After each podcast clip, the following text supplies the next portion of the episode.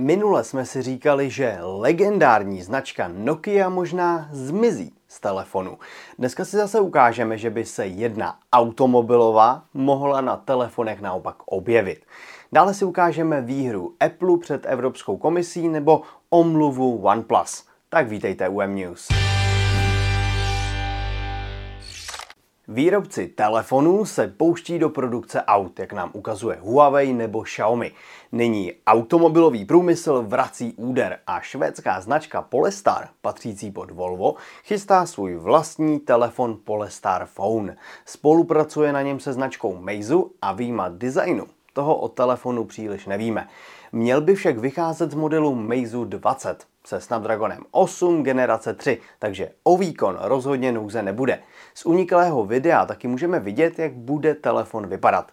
Zatím ale nevíme, zda se model vůbec podívá za hranice Číny. A chtěli byste vůbec, aby třeba i další značky přišly s vlastními telefony? Google a další velké technologické firmy tlačily na Evropskou komisi, aby donutila Apple takzvaně otevřít iMessage konkurenci. Argumentovali, že by měla být zařazena mezi základní digitální služby, přístupné všem, protože je klíčová třeba i v podnikatelském sektoru. Apple se naopak snažil komisi přesvědčit, že je služba určena primárně pro osobní komunikaci. Komise mu nakonec dala za pravdu a Apple tak nemusí do své platformy pouštět konkurenci. Zároveň však dodala, že bude tento trh nadále sledovat a je možné, že se v budoucnu dočkáme nějakého posunu. V tuto chvíli si však Apple připsal výhru. Sympatické hodinky představilo Xiaomi v podobě Redmi Watch 4. Na nich je zajímavé nejenom zpracování, ale rovněž výbava, hlavně vzhledem k jejich ceně. Hliníkové pouzdro doprovází téměř dvoupalcový AMOLED display s jasem až 600 nitů.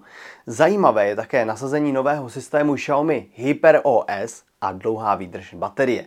Nečekejte placení hodinkami, ale za cenu lehce přes 2000 korun jde o moc pěknou nabídku. Recenzi navíc už najdete na webu mobilenet.cz. No a nakonec si dejme jednu takovou drobnou kuriozitu. Nedávno jsem tady mluvil o představení telefonu OnePlus 12R. Ten nabídne slušnou alternativu, pokud chcete dost výkonu za přijatelnou cenu.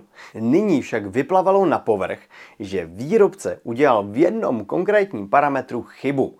Mluvil totiž o tom, že telefon nabídne rychlé úložiště typu UFS 4.0. To nikoho nepřekvapilo, protože má model chipset Snapdragon 8 generace 2 spolu s kapacitou úložiště 256 GB. A je tady vlastně velmi netradiční, že se nakonec musíme smířit pouze s úložištěm typu UFS 3.1. Prezident společnosti OnePlus se za to komunitě omluvil. Na detailech občas záleží a kdyby se OnePlus nepřiznalo samo, komunitě bude trvat asi tak pět minut, než by na nesrovnalost v komponentech přišla.